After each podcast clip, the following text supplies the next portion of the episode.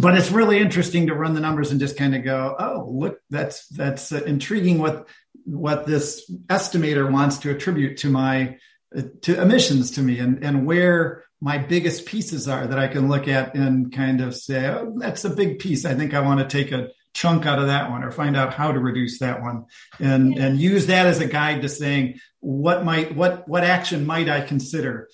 Um, I, another interesting note, like on the solar panels, a, lot of this uh, can be viewed. I, I, you know, some people view it as, oh, you just don't want me to do things.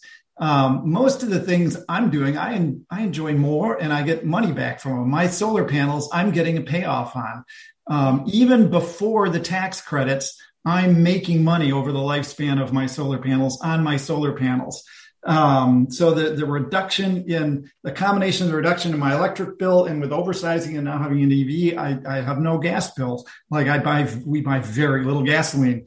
Um, so all of that together, uh, reduces costs that, that you can that you can run your own calcs. I'm going to do a blog post on mine to let people see how it worked out for me.